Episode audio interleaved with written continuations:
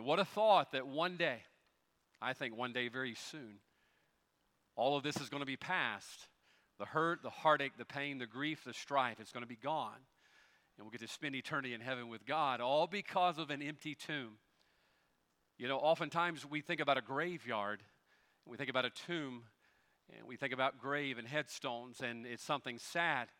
We've had several folks go home to be with the Lord just this past week in our church and within the sphere of our families, of our church, and even funerals this week. And oftentimes you don't think of a graveyard or a tomb or a tombstone as something that would bring rejoicing, but aren't you glad there is one tomb that when you pass by it, you can't help but smile because the tomb is empty, because Jesus is alive. And we stand here today serving a risen Savior. We're not singing about something this morning just because we like the songs. We're singing about something that's real. And it's real to me because He died for me.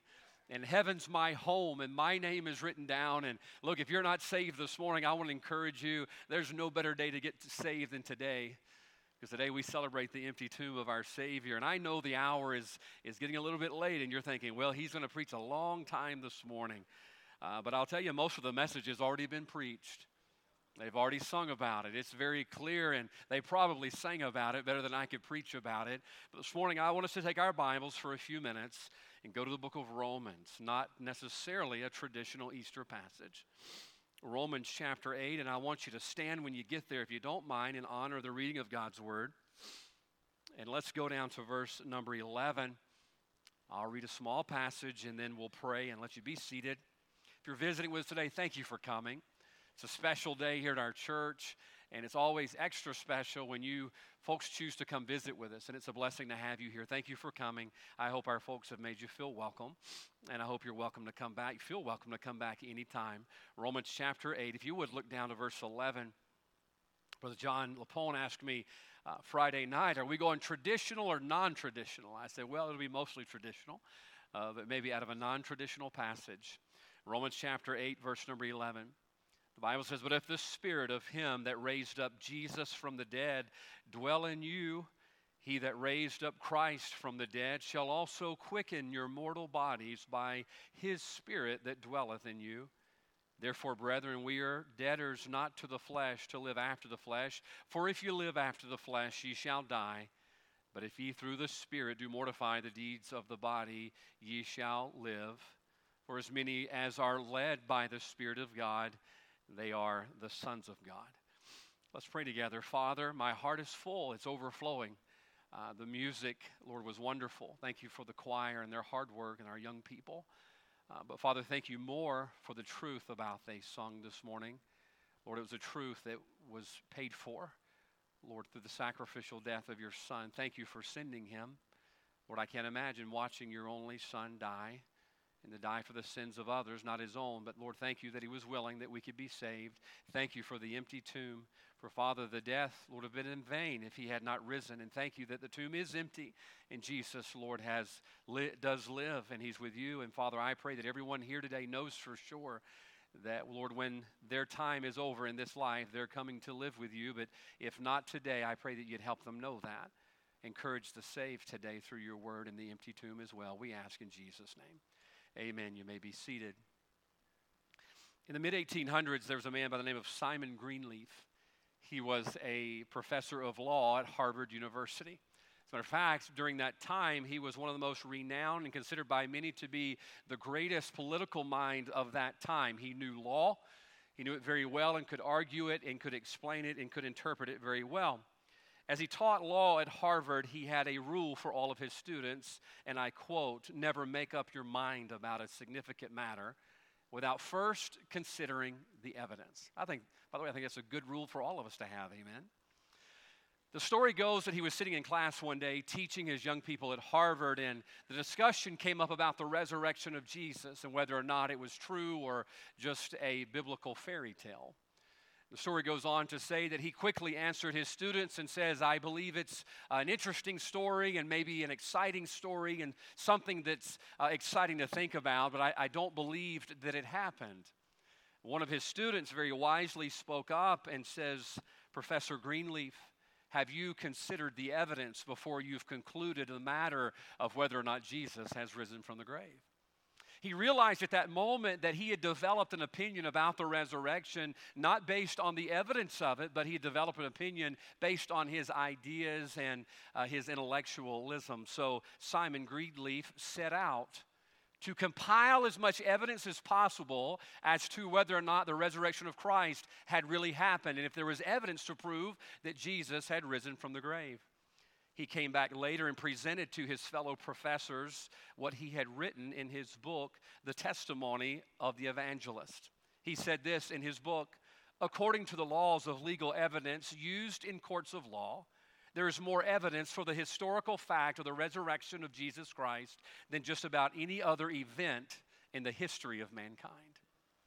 He took the time to consider the evidence that was there and what became what was at first a myth to him suddenly became a reality to him. And the reality of the resurrection of the Lord Jesus Christ would go on to change the life of Simon Greenleaf. He wrote about it in his book. I've been reading through it this past week. Realizing that there was a risen Savior, realizing that Jesus was no longer in the tomb, ultimately would go on to change his life. And here was the question I was left with as I read his book has the power of the resurrection diminished since the day that Jesus rose forth from the grave? Has the power of the resurrection, by the way, the Apostle Paul, the great Apostle Paul that walked with the Lord Jesus Christ, he says this. He says, That I may know him and the power of his resurrection.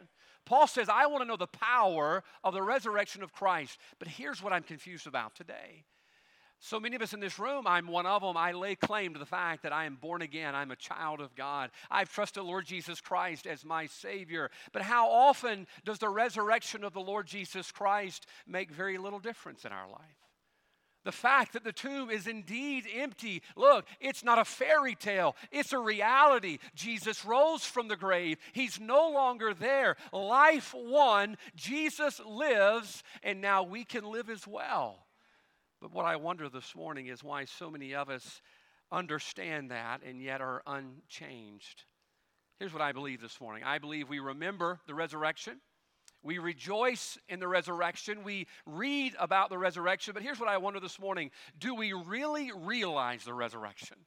Do we realize just what the resurrection of Christ means to all mankind? I'm not just talking about, listen, those of us that are saved, because at one point you were lost. And it was the resurrection of Jesus Christ that pulled it all together that we could be saved and have a home in heaven. This morning, I want to preach on a very simple subject on realizing the resurrection. I'm afraid this morning we don't realize it. We can explain it, and it's been explained to us, but I wonder do we really realize what the resurrection is all about? I was in Florida for about a week, nine days there on vacation, celebrating my daughter's 16th birthday. And on the way home, we stopped at one of the seven wonders of the South. Not of the world, but one of the seven wonders of the South. You say, what is that? Well, it's a gas station called Buc-ee's. Have you ever been? Amen. Amen. If you've never been to Buc-ee's, you need to check that off of your southern bucket list, okay? It's not like the pyramids or the hanging gardens, but it is one of the seven wonders of the South. And I had someone years ago ask me, Have you ever been to Buc-ee's? And I said, No. What is Buc-ee's? They said, Well, Buc-ee's is a gas station, and you just got to go to this gas station called Buc-ee's. And I'm thinking, It's a gas station. You know, I've been to a lot of them. You know, I get around, I drive a lot. And they said, But this is unlike any gas station you've ever been to. I said, Look, it's a gas station, right? They always bragged about the bathrooms, which I thought was kind of weird. You know, it's not often that that's the high point. I said, If the bathrooms are the high point, I don't know if I want to go. You know, I'm, I'm interested in the snacks. What kind of snacks do they have? And they said they have this long case full of beef jerky. I like beef jerky, alligator beef jerky, and ostrich beef jerky, and elk beef jerky. And I'm like, gosh, I, I might have to go to this place. And I said, well, what else do they have? And they said, they have a coffee island with all the creamers and stuff, and I love coffee. After a while, they explained it to me, and I said, you know what? I'm, I'm going to check this out anytime I'm near a Buc-ee's. I hear Mississippi's getting one. Amen. It's about time. I was going through Texas, I forget what part of Texas, and I saw the, it's like a bat signal in the sky. It's a yellow sign with a beaver on it. It's like, that's Buc-ee's. I told my wife, this is it. We've reached the promised land of Buc-ee's. And so we pulled in, and sure enough, there was probably a hundred gas pumps that were there. And boy, I went inside, and it was like a mixture of a Walmart and a gas station and a Starbucks, and it, all in one. I mean, Buc-ee's is the only gas station that I go to knowing I'm going to spend $50 on top of what I spend on fuel. Can I tell you, when I went to Buc-ee's, it had been explained to me, and I thought I understood it. But explaining it and experiencing it are two so totally different things. Can I tell you, I, I think we've had the resurrection explained to us, but I wonder how many of us, even those that are saved, have really experienced all that the resurrection has to offer us. The Bible says in Acts 23, there was a group of people called the Sadducees. Bible says in Acts chapter 23, the Sadducees did not believe in the resurrection. Hence the name Sadducee. That's why you're sad, you see, because you don't understand the resurrection. Do you know there's a lot of Christians this morning living a sad Christian life? A lot of Christians, you're born again and you're saved, but you're living a sad, you see, Christian life. Why? Because I don't know that you understand the resurrection like we ought to understand the resurrection. There's a lot of sad Christian homes out there, a lot of sad Christian marriages, a lot of sad Christian teenagers. Why? Because I don't know that we understand exactly what the reality of the resurrection of Jesus Christ is all about. If you'll give me a few minutes. Now, look, we've got an egg hunt right after the service, okay? I've got to hurry so all that candy doesn't melt out there in those eggs. Okay, so I've got to hurry. But look, I don't think we ought to rush through the resurrection, do you? If this is life changing, it was to Simon Greenleaf. Changed his life when he realized the reality of the resurrection. This morning, I want to show you three things about the reality of the resurrection. I'll hurry, beginning in verse number 11. Let's look at it if we could. The Bible says in verse 11, But if the spirit of him that raised up Jesus from the dead dwell in you, he that raised up Christ from the dead shall also, what's that word? Quicken, the Bible says. He shall also quicken your mortal bodies. Now, we don't use that word quicken very often. It doesn't mean to move faster, okay? I think some of us need to be quickened, you know. Uh, some of us need to be quickened to move a little quicker. Some of us need to be quickened uh, to get about the business we have, but that's not the quicken we're talking about. The word quickened in the Bible means to be made alive or to give life. Now, what is he saying in verse number 11? Well, the resurrection is when God restored life to the lifeless body of Christ. But I want you to see a very important word in verse number 11. Watch what it says. But if the spirit of him that raised up Jesus from the dead dwell in you, he that raised up Christ from the dead shall, I want to say the word together. What's that next word after shall? Also what does that mean? That means that what he did for Jesus was not just for Jesus, that what he was doing for Jesus is for you and for I. What's the word? Also. That means what God was willing to do for Jesus, He's willing to do for us also. What did He do for Jesus? Well, notice the first thing you need to realize about the resurrection this morning. Number one, let's realize there's life from the Father. The resurrection, the empty tomb, means that there is life for us also, just like there was life for the Lord Jesus. Now, I want you to picture this in your mind, if you could. In that tomb lay the bruised and beaten body of our Lord and Savior. One day, two days, three days. It sits there lifeless. He died, we know, because that's what the Bible tells us. He had to die for our sins. Sin always brings death. It was either you or him, and he did it for you and I. And the Bible says that suddenly, in verse number 11, the Spirit of the Father suddenly raised him up and brought life to that lifeless body again. Now, can I tell you what he did for Christ? Verses 11 says that he wants to do for you also. Understand the reality of the empty tomb this morning simply means that he didn't just raise Jesus up and that was the end of the story. Oh no, because Jesus rose from the grave and the Father quickened him, his desire is that he quicken you as well. I'm so glad this morning to be able to tell you that what they sang about was not a fairy tale. Have you ever sang about some fairy tales? I have. Come on. At some point, you were young and innocent and had an imagination, and you'd sing songs about things that weren't real, and you enjoyed them, but you knew they weren't real. I mean, some of you believe in things to this day uh, that are not real Bigfoots and aliens. I know who you are. Can I tell you the truth and the reality of the empty tomb this morning?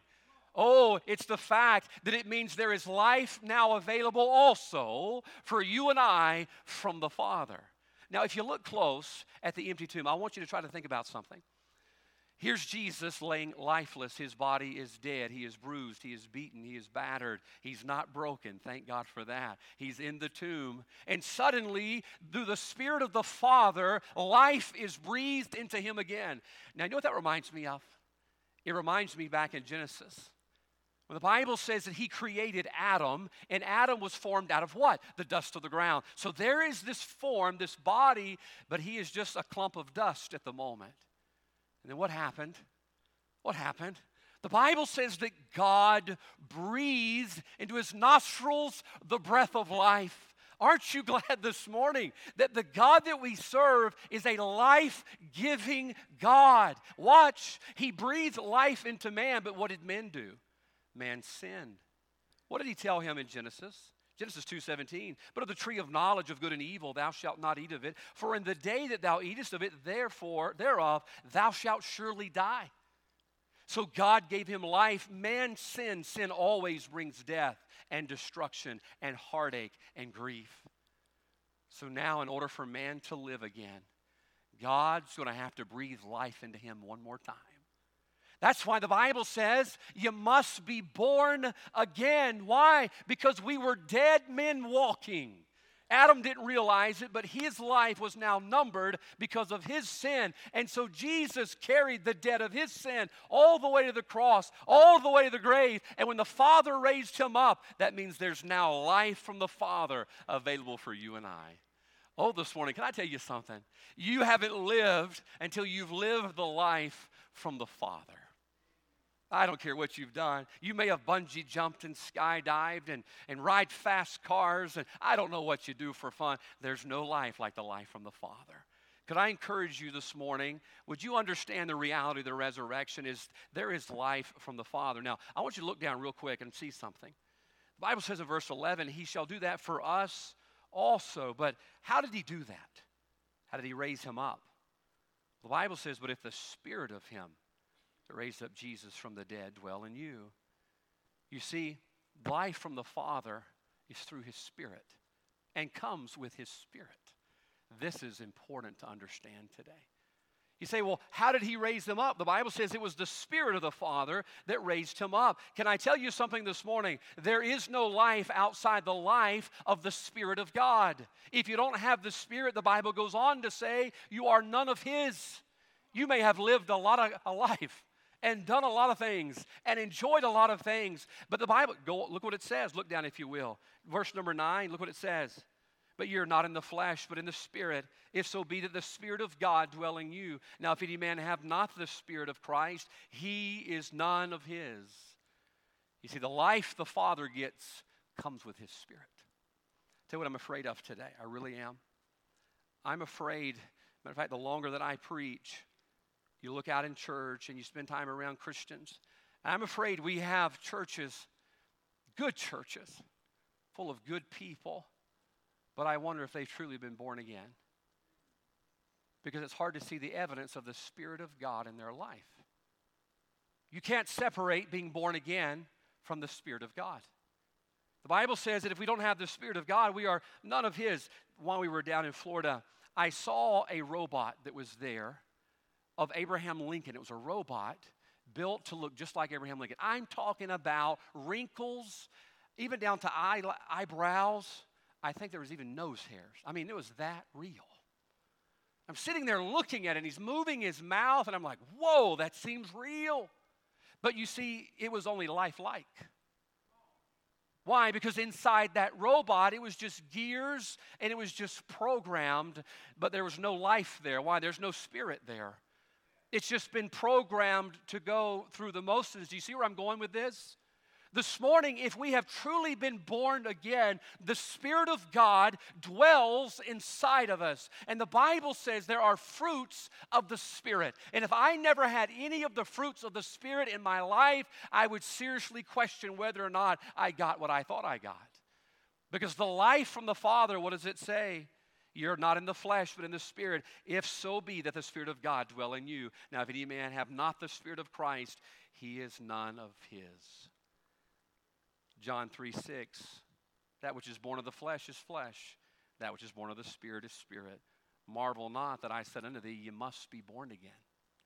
You see, when we're born again, we receive the gift of the Spirit of God. Can I tell you something this morning? I'm thankful the tomb was empty because it was empty. I can also have life of the Father. Do you understand that reality this morning? Before I give you the second, let me tell you an interesting story about Winston Churchill. I love reading about him. I have a picture of him in my office, matter of fact. It is said that before Winston Churchill died, he became a follower of Christ and gave his life to Christ.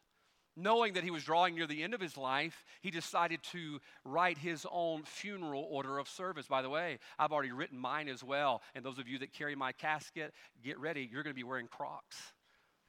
That's on my list. I've even got some of you people singing specials. Look, it's my last will. Do that for me, okay? And so I've already told my wife. My wife says, I'm not dying. Well, I hope not, but some of you in here can be mean sometimes. And so I don't know. That may happen sooner than later. Winston Churchill began writing out what he wanted at his funeral. Obviously, he was a military man. At the close of the benediction at his funeral, someone on the left side of St. Paul's Cathedral began to play taps. Those in the military know well, taps always signals the end of the day. A few moments later, there was a pause after taps was played. And on the right side of St. Paul's Cathedral, someone began playing with their trumpet, reveille. You know what reveille means? It means a new day has dawned. A new day is beginning. What Winston Churchill was signaling was the fact that although one day was closing in this life, a new day was dawning in another life. Can I tell you how Winston Churchill got to heaven? Watch this. Even though he was famous and somebody everybody knows, and I'm not famous and nobody knows me, can I tell you, he got in the same way that I did by realizing there was an empty tomb. And because there was an empty tomb, Christ was given life, and I can have life also also, number one, we need to realize that there's life from the Father. But let's keep reading, okay? We're going to hurry. The eggs are waiting, and you're thinking of how you're going to get more than the other guy. I get it. I get it. I look. There's no participation trophies out there. Throw elbows. Do what you got to do to get the eggs. Amen. Verse 11. But if the spirit of Him that raised up Jesus from the dead. Now, I want you to see another word. First, we looked at quicken. Now, look at this next word, if you will. It's the word dwell. But if the spirit of him that raised up Jesus from the dead dwell in you, he's that raised up Christ from the dead shall also quicken your mortal bodies by his spirit that dwelleth in you. Now watch this. The tomb was empty. Life was given of the Father. He gives us his spirit. That's the signifier. But wait a minute, notice, if you will, the Spirit isn't just making an appearance in our life, the Spirit is taking up residence in our life. The second reality of the empty tomb, I want you to see this. Number one, the reality is there's life from the Father. Number two, realize it's life that lasts forever. The Bible says the Spirit dwelleth in you. When I got saved, can I tell you what happened? The Spirit did not rent a place in my heart. Have you ever rented a house? You rented a house? I rented a house. I rented a trailer. Remember the crack house I told you about the other day that I lived in? I rented that. Yeah, I pay rent to live in a crack house. You know, just weird kind of stuff that has to happen in ministry sometimes. Ministry mean uh, renting means I I'm going to occupy it for a little while, but it's not mine. I'm going to move out sooner or later, and sooner or later I, I did move out. The Holy Spirit, when you got saved and you received the life from the Father, I want you to notice He wasn't renting a place in your heart, He was residing in a place in your heart. When the Holy Spirit of God moved in there, He didn't move in there and says, I'm going to try this out. And if I don't like it, I'm moving on to somebody else. Can I tell you, if He could move out because He didn't like it, He'd have moved out on day one. The people that are amening know themselves. The people that are not amening, you don't know yourself well enough. Look, it's hard for your spouse to live with you sometimes. It's hard for you to live with your children sometimes. How do you think a Holy Spirit wants to live in your life? He doesn't want to be there all the time either. I'm glad He does. But boy, if look, if we could have lived a life in a way that he would have moved out, he'd have moved out a long time ago. But notice the Bible in one verse uses the same word twice dwell and dwelleth.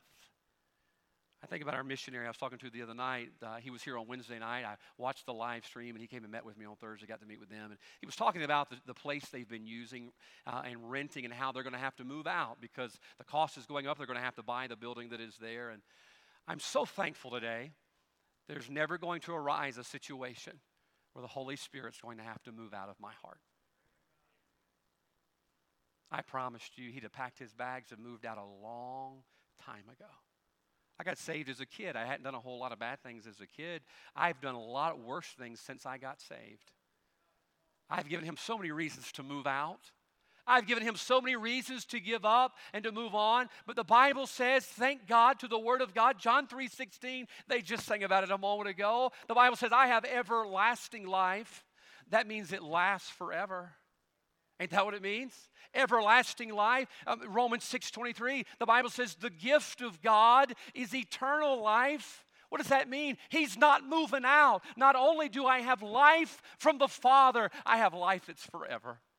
I'm so thankful this morning to know that some of you might get mad at me for preaching long. I know that it happens. You might get mad at me for some other reason and decide, you know what? It's time that we take that guy out. I hope that never happens, okay? I hope you get saved before that. But if it does, guess what? I'm going to live forever because there was an empty tomb. That empty tomb gave me life also. And that life, watch, comes with the indwelling of the Holy Spirit of God. And the Bible says it's eternal and it's everlasting. Now, I don't want you to raise your hand on this, okay, because you could get in trouble. I don't want to get you in trouble on a Sunday. Have you ever had a house guest that maybe overstayed their welcome? Don't shake your head, don't raise your hand, because your spouse is going to think about you're talking about their mother, okay? I saw you nodding in church. You were thinking about, do not judge what they were thinking. Okay? You can't judge them. Matter of fact, I love my mother in law. She's one of my best friends in the whole wide world. Or maybe you have been the guest that stayed too long. I don't know. You're like, guilty, guilty. Amen. At first, it was just great. And you're like, this is awesome having you in the house and spending time together. And after a while, you're like, withdraw thy foot. That's scriptural, brother. We can't be around each other too long. Why? What is going to kill the other? Aren't you glad the Holy Spirit doesn't feel like that? because he would have withdrawn his foot already. I've given him so many reasons, but the Bible says that that Spirit is there and he's dwelling with me. Now, I want you to watch something in verse 11. It's beautiful. If the Spirit of him, see, that if is a decision you get to make. But if the Spirit of him that raised up Jesus from the dead dwell in you, he that raised up Christ from the dead shall also quicken your mortal bodies by his Spirit that dwelleth in you. I'm thankful today to be able to say that. Now, I want to show you something. The Bible says in verse number 15, For you have not received the spirit of bondage again.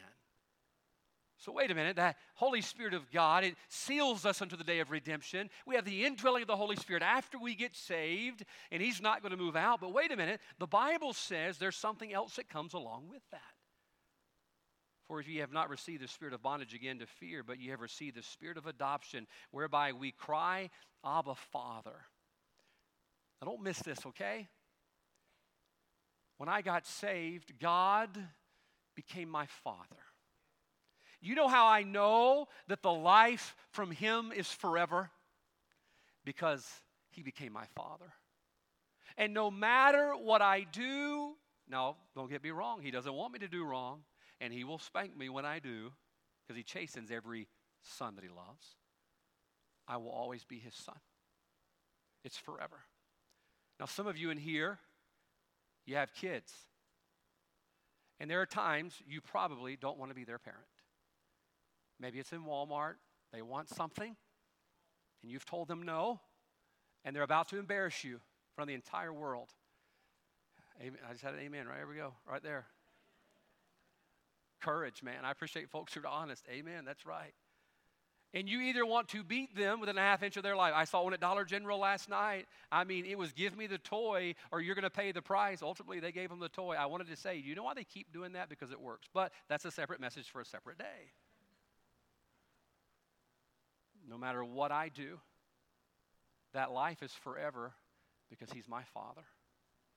And I can never not be His Son. My daughter, every once in a while, she'll show the fact that she's related to me and do something unpleasing to her dad. She's a human. Humans do that. No matter what she does, no matter where she goes, no matter how far away from what we taught her to do she goes, she will always be my daughter. Nothing she can do. You got my genes in your veins. that goofy guy you saw on vacation last week, it's in there and one day it's coming out. I'm 43. I'm getting to the place where I don't mind. Look, before long, fanny pack, socks, and sandals. I don't know. I just, I'm starting to feel like I don't mind that anymore. And she's like, oh, dad, that's in you. It's in you. Those genes are in there. She can never get that out of there. Hey, watch this. As a child of God, I cry, Abba, Father. That means I have life forever. I'll never not be his son. That's what the empty tomb is all about. I was receiving life from my Father. The Bible says, in adoption, I was adopted in the family of God, and I will always be His son. Now, I want to give you some encouragement before I give you the last point. I want to show you that eternal life and the life we get from the Father actually will help you live the Christian life. Look down to verse 18. The Bible says, For I reckon, that's how you know Paul was from the south. Some of you will get that on the way home. For I reckon that the sufferings of this present time are not worthy to be compared with the glory which shall be revealed in us. Could I tell you something? The empty tomb is not just for lost people to get saved, it's for saved people to know, you know what? This life ain't it. It's going to be a short one. And we may have difficult days and bad days and days where we don't want to face problems anymore. But can I tell you, because of the empty tomb, watch this. This is not it. I'm going to go on to an eternal life one day where all of this is past. They just sing about it one day. So, you know, uh, coming home from vacation, knowing you have a, a laundry list waiting on you, not the most exciting thing in the world get home and you're thinking, oh, I wish I could have just stayed on vacation. No, you know, this is part of it. There's difficult days ahead. But you know what? There's better days ahead after that. Why? The tomb was empty.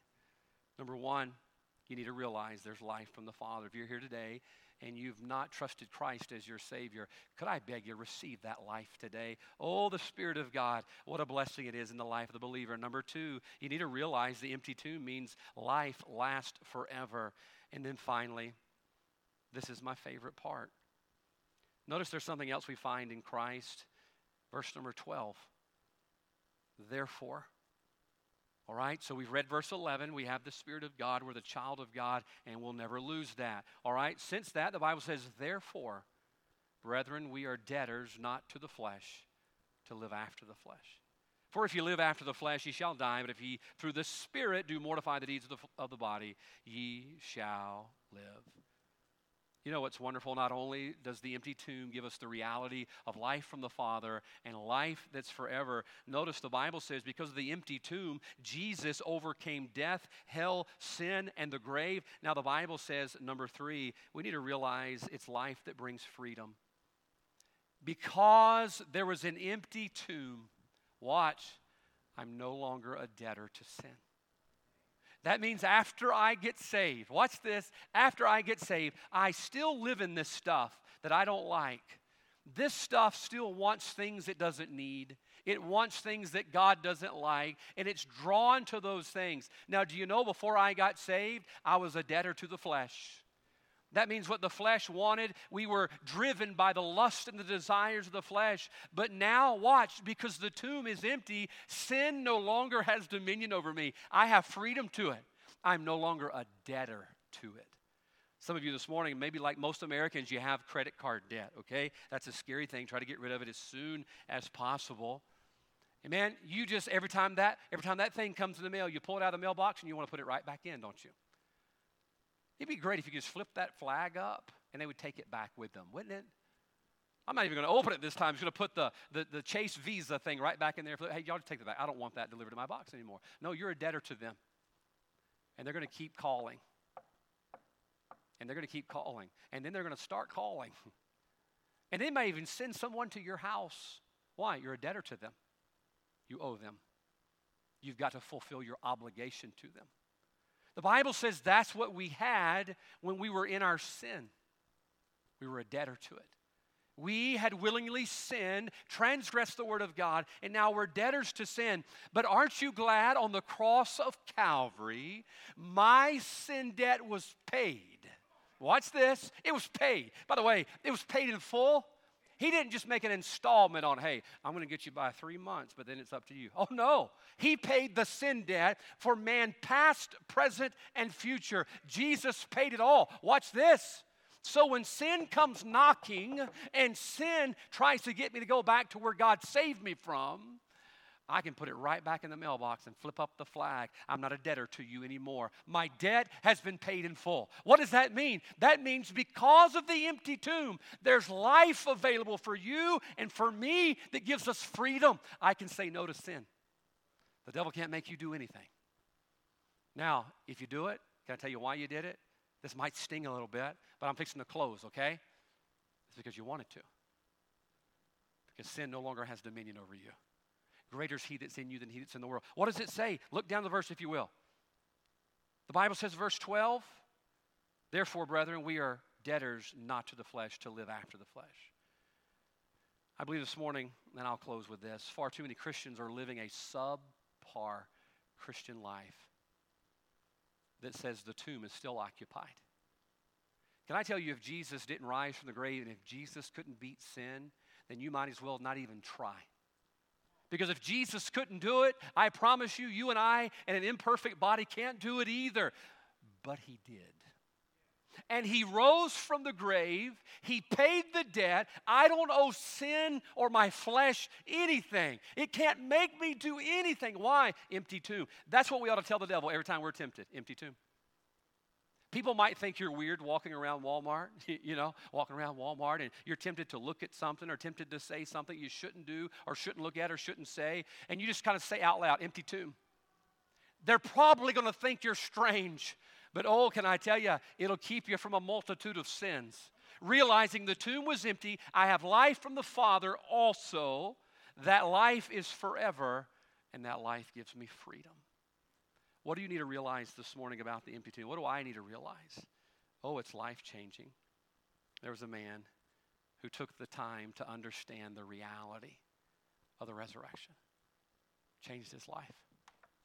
He says, Oh, it's real. It's real. There's life from the Father, there's life forever, and there's life that gives freedom. Let me ask you this this morning Do you understand the reality of the empty tomb and what it means to you? Have you trusted Christ as your Savior? Have you received life from the Father? I'm not talking about turning over a new leaf. Yeah, you know what? I cleaned up my life and I quit doing this, quit doing that. No, no, no, no. Look, you can't clean up your life until after you come to know Christ. You see, you got to get you got to get this thing in the right order. You get saved, and then He helps you get everything cleaned up because you can't do it on your own. Have you trusted Christ as your Lord and Savior? Put it this way: If you died right now, are you certain that you're going to heaven? Do you know that? Look, the empty tomb says you can know that. If he was still there, like Buddha and Mohammed and all the other gods that have, have attempted for people to fall down and worship them and trust them. If he was like them, absolutely you'd have a reason to doubt. But the Bible says you can know that you have eternal life. Why? The tomb was empty. That's real. Number one, are you saved today? What a great day it would be to get saved. Say, I've never trusted Christ as my Savior. I want to get saved. Just a moment, there'll be some folks standing down front. They'd love to take the Word of God and help walk you through God's simple plan of salvation. But maybe this morning you're saved. Maybe you trusted Christ a long time ago. Do you understand the reality of the empty tomb? You are going to live forever. Maybe you have problems waiting for you tomorrow at work. Maybe you have problems in your family right now and you're thinking, gosh, I just don't know if I can keep going. I don't know if I don't know how I'm going to make it through this. Watch this. Watch this. The Bible says there's sufferings for a present time. but they're nothing to be compared to what we're going to, to be revealed in us over there. Stick with it. The tomb is empty. Stick with it. You can make it. The tomb is empty. There's victory for you. And maybe this morning you don't realize the freedom you have. Sin temptation, trial, they just jerk you here and there. There's freedom. The Bible says you're no longer a debtor to sin. Why don't you take a few moments today? Thank God for the empty tomb that gives us life, life forever, and a life of freedom. Let's stand together with our heads bowed and eyes closed. Our pianist is going to come this morning. We're going to have a time of invitation. I want to encourage you, listen to me this